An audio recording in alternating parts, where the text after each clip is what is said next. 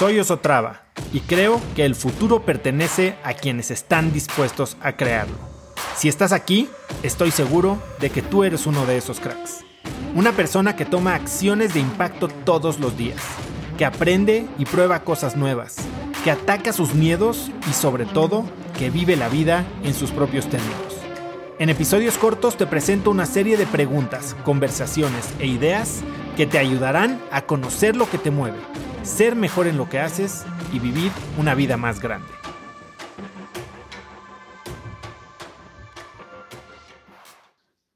Que te admitan a una universidad y no necesariamente a Stanford únicamente, eh, tiene mucho más que ver con otras cosas que con un resultado del GMAT, que para los que no conozcan, el GMAT es un examen de matemáticas y verbal, que es un requerimiento bastante estándar en las universidades de Estados Unidos. Eh, y se, se gradúa de una escala de 0 a 800, 800 siendo el máximo. Y bueno, mucha gente cree que un buen resultado de GMAT eh, es una garantía para entrar a una universidad. Ahora te voy a decir, no es una garantía para entrar a ningún lado. Conozco a gente que ha sacado 800 en el GMAT y se ha quedado fuera. Eh, en muchas universidades es, digamos, que un primer filtro que hacen para eh, ver si tienes, digamos, eh, el nivel académico que necesitas para, para sobrellevar el currículum de la universidad.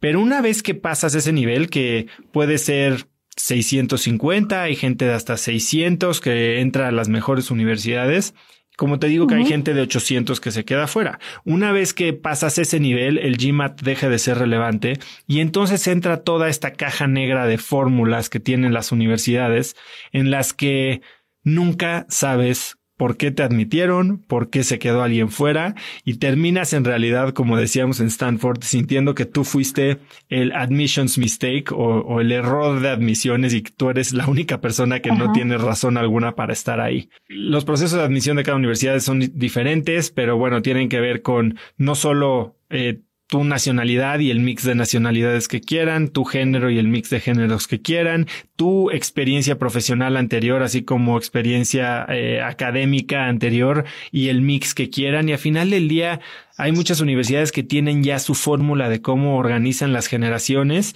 y puede ser tan valioso un GMAT de 800 de alguien que lleva la carrera tradicional de consultoría o banca o fondos de inversión como la de una persona que tuvo un 600 o 700 pero que fue bailarina profesional de ballet, ¿no? O atleta olímpico o eh, que creó una fundación que está cambiando la vida de millones de personas en, en países en desarrollo.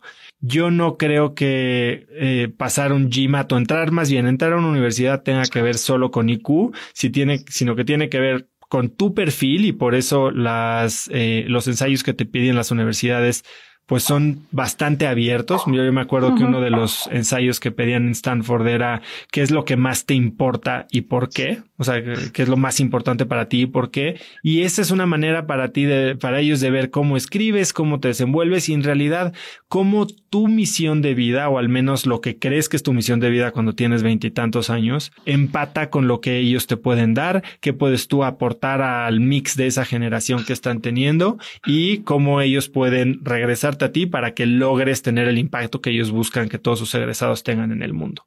Dicho esto, si lo que te preocupa es el GMAT, sí es una pesadilla. Yo, como decía en esa entrevista, si no hubiera pasado o sacado la calificación que buscaba a la primera, yo no sé si hubiera tenido la determinación para hacerlo dos, tres o hasta cuatro veces como lo hace mucha gente, ¿no?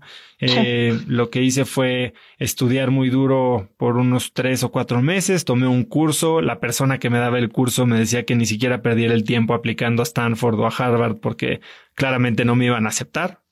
Eh, decidí no hacerle caso y son a las únicas dos universidades que apliqué tuve la fortuna, yo creo, digo, mi día del examen del GMAT fue una experiencia brutal porque es un examen contratiempo. Yo llevaba prácticamente una hora y no había pasado la pregunta tres y estaba teniendo un ataque de pánico y toda la pantalla se me movía y estaba sudando y de repente como que logré ver la respuesta a esa pregunta, que era una pregunta bastante sencilla y después de eso como que mi, mi mente cambió y pude seguir contestando el examen de una manera más fluida. Y a mí lo que me ayudó mucho fue la parte de gramática y la parte de inglés, porque en matemáticas no fue mi fuerte. Aún así, el resultado completo fue bastante bueno. Fue, no sé si 720 o 740, una cosa así. Pues ya lo demás fue es historia, ¿no? Ahí apliqué, en Harvard no me, ni siquiera me invitaron a una entrevista, en Stanford tuve la fortuna de que me invitaron y, y afortunadamente fue así porque creo que hubiera sido una decisión muy difícil entre las dos universidades y terminé donde creo que fue el, mejor lugar para mí.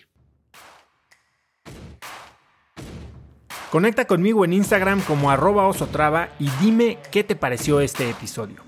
Mi meta es inspirar a una nueva generación de hispanos a vivir vidas más grandes. Y si me quieres ayudar a lograrla, lo mejor que puedes hacer es seguirme en Spotify y dejar una reseña en Apple Podcasts para así subir en ese ranking.